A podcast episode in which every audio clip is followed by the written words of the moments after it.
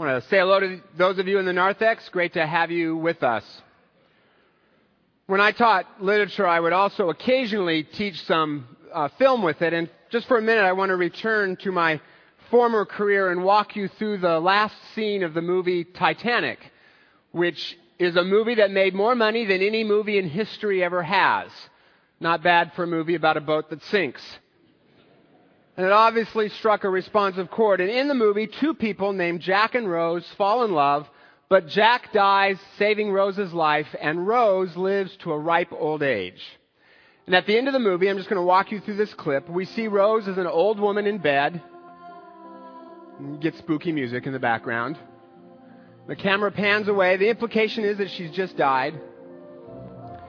You can't quite see it yet, but slowly the camera, what begins to emerge is the camera underwater.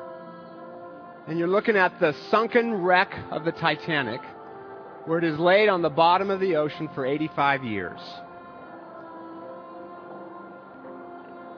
And then the camera kind of slowly goes inside, and what you start to see is gradually this wreck begins to be remade and restored to what it used to be. You go into this room full of people, and the perspective here is Rose's. You see all these people lined up, and it's, it's designed actually to look like a wedding. And there at the top of the stairs, her true love, Leonardo DiCaprio, looking all of 15 in this movie. And then she stretches out her hand, and we see her young and restored and beautiful again. And our media tech person fades it out before the sloppy kiss. the last scene of the t- Titanic, tastefully edited for church viewing. What's interesting to me is that last scene is very similar to the last scene in the Bible that we just read, which is also described as a wedding. Now don't freak out. I'm not saying that Leonardo DiCaprio is Jesus or anything like that. Perish the thought. But I think the last scene of the movie gets at something very deep in the human psyche. And that is the longing to see this world and our bodies remade. Just like the Titanic got wrecked, our world got wrecked by sin and sank. And we long to see it remade. And that image of the ship gradually being transformed to me is a great image of what Jesus wants to do with us and wants to do with our world. He wants to remake it, make it brand new all over again. And that's what we have been talking about all fall. How Jesus makes us, our marriages, our communities, our jobs, our world, all things new again. And yes, that's not going to be completely done until Jesus returns, but nevertheless, Jesus wants to do some of that remaking right here, right now on this earth. It's interesting to me that in the passage we read today, it says that the new earth comes down out of heaven to us. It comes to us, not the other way around. You see, theologically speaking, we don't go to heaven. Heaven comes to us. Up there comes down here. In the text, Jesus says, Behold, I make all things new. He doesn't say, I make all new things. And what that means is that heaven is not just pie in the sky and the sweet by and by, but as Jesus said over and over and over, the kingdom of heaven is now, right here, right now. And Jesus invites us into the adventure of working with Him to make up there come down here, right here, right now. And we do that with our time, with our hobbies, with our jobs, and with our money. Oh no. He said money in October. It must be Stewardship Sunday. That annual exercise in guilt and obligation where the pastor tells you you better give some money or God's going to be really, really mad. Well, it is Stewardship Sunday. If you're visiting here, we don't do this every week. Uh, then you might, this sermon isn't necessarily aimed at you, but you might just want to listen in. This might find something helpful. You never know. But for the rest of us, I don't think it is about guilt and obligation. Because with Jesus, it is never about that. It is always an invitation, never an obligation. And as a congregation, y'all are great at responding to this invitation from Jesus to give. Especially this year. You guys rock. I mean, not only meeting the needs of our operating budget, but given to the ripple effect as well. The main thing I want to say to you guys is thank you. Thank you for being so generous. Way to go, church. And just by way of update, just to let you know, your gifts to the ripple effect are already making a difference. The architects are working on drawings for the new building for our children and youth. And we've already bought the land for the Street Kids Center in Rwanda. And at the Jubilee Reach Center in East Bellevue, we are already serving over 300 people a week. That's already. Through programs like ESL, before and after school programs, nutrition classes, 85 of you have volunteered. And lives are being changed. There's a little girl we heard about, I'll call her Sarah. Sarah comes from a bit of a rough home. Her mom has a lot of different men in and out of the house. Sarah came to the Jubilee Reach Center with a really kind of a hard exterior this fall. But a couple of weeks ago, a crossing guard from a nearby school came down and, to the Reach Center and said, I don't know what y'all are doing, but Sarah's happy. We've got parents calling up crying and saying it's changing their kids' lives. We've got kids saying to their parents every night, make sure to set the alarm so we can get to the Jubilee Reach Center on time. We're also helping adults learn English while their kids at the same time participate in educational activities. That is, that is way more than I would have expected at this time. And that's all possible because of you. You are making all of that happen through the ripple effect. So thank you. But today I, am not going to focus on the ripple effect so much. I want to talk about the broader ways that we as a church are partnering with Jesus and making up there come down here week in and week out. And yeah, part of the way we do that as a community is with our money. In the Old Testament, God said to give at least 10% of what you earn to run the temple and do his work in the world. It's called a tithe, 10%. Jesus upped the ante a little bit by saying that giving should be sacrificial, which for some of us might mean more than 10%. And I can say from my own experience that this is a huge blessing. It's been a huge blessing for, for Christina and me. Because even though we give some of our money away, we always see God provide. And that convinces us that He's there because we're seeing Him provide for us. But the bigger joy is that it makes us a part of what God's doing in the world. That's why, like many of you, Christina and I give the first 10% of everything we earn to this church, to the operating budget. And then for the next three years, over and above that, we're given to the Ripple Effect and a couple other Christian organizations. But only after we give 10% to the operating budget here, because we believe that's what the Bible says. Plus, it's a way that we can link arms with all of you and make a difference in the world. You've heard me say this before, quoting a pastor named Bill Hybels. I believe it just as much as he does. I believe the local church is the hope of the world. It's not government. It's not charities, as good as those are. I believe the local church is the hope of the world because only the local church can not only meet people's needs, but do it in the name of Jesus so that they also get introduced to the God who loved them enough to die for them and can live with Him forever. And I believe that this particular local church is bringing a lot of hope, starting with the people who go here every week. See this little girl? She is the cutest three year old in America. In our preschool this month, she, along with 45 other three year olds, got their first Bible. And she was so happy to get it, she would not put it down the whole first day she had it. Everywhere she went, she lugged this Bible, half the size of her, all around. She just kept looking at all the pictures of Jesus. Now, you'll be happy to know that her parents are Christians. at least they're trying.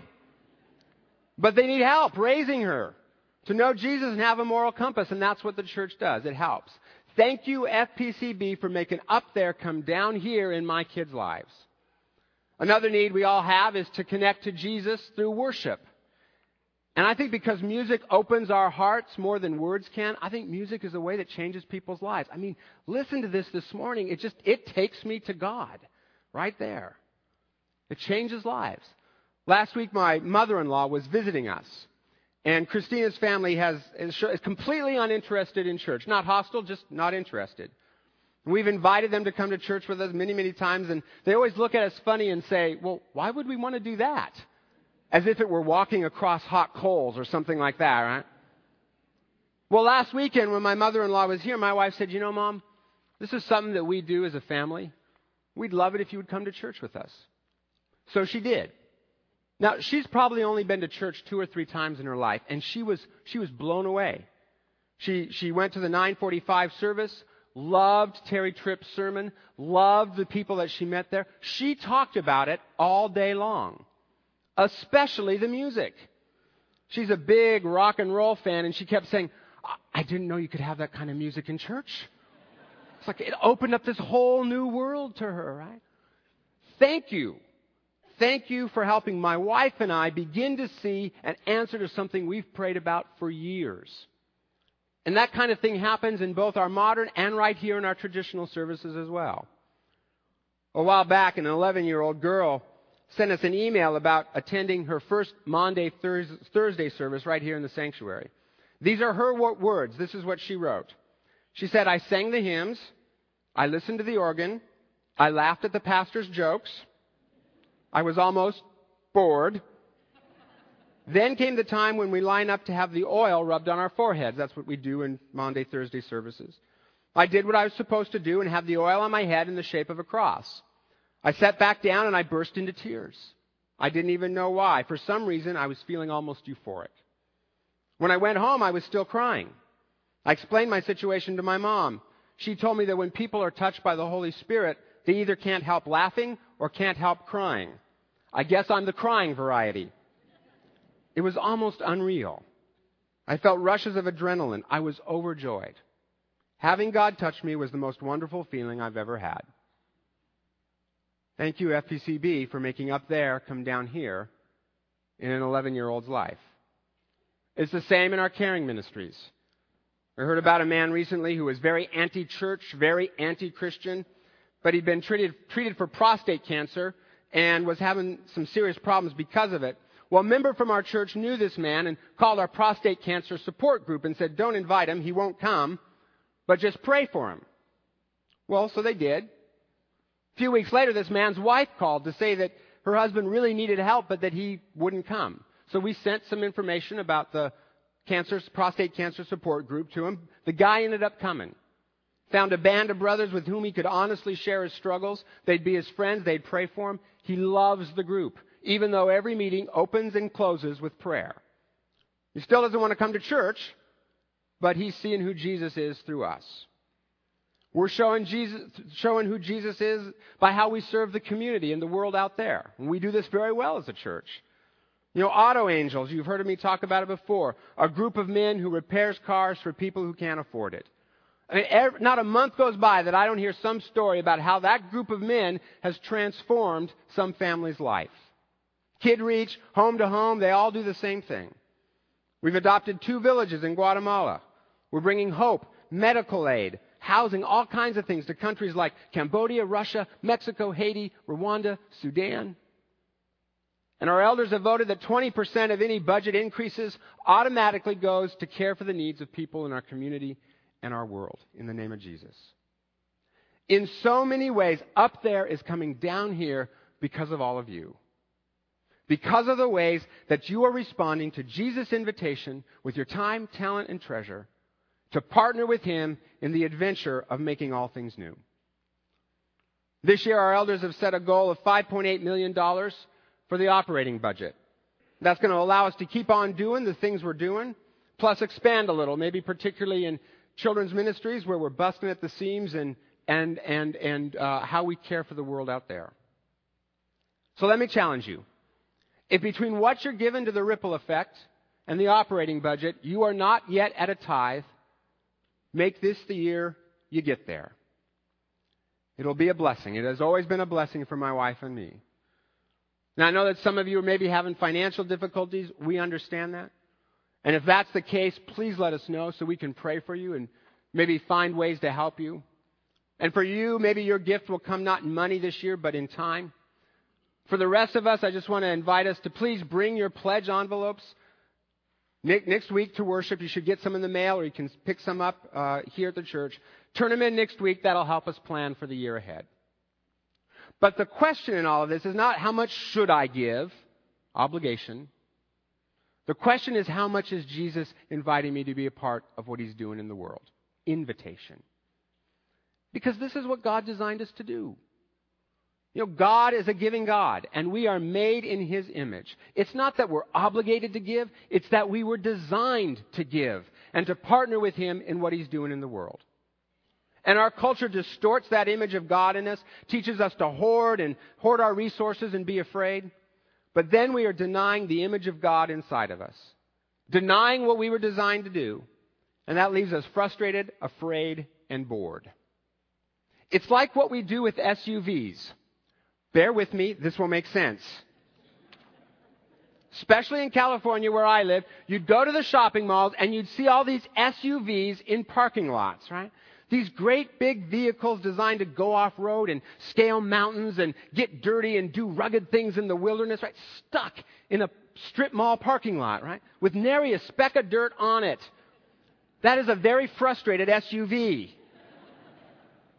It was designed to do something much bigger, much more adventurous. Instead, it's stuck in a shopping mall, which for me sounds like hell. Some of you, I don't know if you like that, but shopping, I don't do that. That's what our culture does to us. It convinces us that happiness can be found at the mall. But all that does is confine us. It keeps us from doing what we're designed to do, and it does not make us happy. The thrill of the next purchase evaporates pretty quickly. And as a result, we are not having nearly as much fun with our money as we could be. God is a giver. We are made in His image to give. And we will never be fulfilled unless we give and partner with Him in making up there come down here. A while back, we got an email from a woman in our church, and I, I just want to close by reading it to you because I think it captures some of the ways that Jesus is using us as a church to make up there come down here. This is what she says. These are her words. I found my way to FPCB through the divorce recovery workshop. Like many of the shell shock survivors sitting there that first night, I found myself in unfamiliar territory. I knew no one there, least of all myself. When I left my abusive marriage of nearly 20 years, I also walked away from the support of many friends and many local family. And then I entered a self imposed isolation as a result of a dangerously deep depression. Through, the, through divorce recovery, I became part of a follow up group of women who get together every other week and share a wonderful dinner and study Christian books. We pray, we cry, and we laugh a lot. They have become my new family.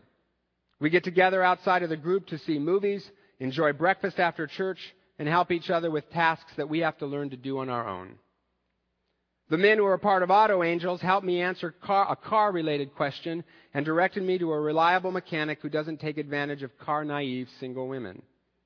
I've had incredible experiences of healing my relationship with God at a church sponsored singles retreat, a workshop on forgiveness at FPCB, and through Pastor Tripp's inner healing prayer ministry. God has also provided me opportunities to give back through the ripple effect and by becoming involved in the Sudan Vision Team. Healing is happening in places I didn't even know were damaged. I'm learning to trust God, no small feat, and He in return is providing abundantly.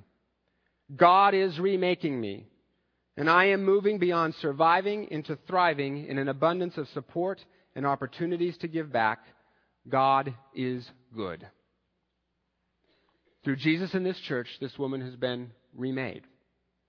And now she is partnering with God in remaking the world through the ripple effect, Sudan Vision Team. You know, I will never understand why God put something so important as spreading his kingdom into our clumsy hands. I mean, I don't know why he did it, but I know that it's an honor that he did. That the God of the universe, who could have done this on his own, and it might have been more efficient if he had, invites you and me to partner with him in making all things new. Until we see his kingdom come and his will get done in us in our jobs, in our marriages, in our church, in King County, and all around the world. That is what we were designed to do. So the question I want to leave you with is how much is God calling you to be a part of that adventure? Lord Jesus, thank you for the privilege you give us of inviting us to partner with you and making up there come down here. In us, in our church, and in our community and world. And Lord, help us to follow you with our time, our talent, and our treasure. See you do miracles through us, and we'll give you the glory. We pray this in your name, Jesus. Amen.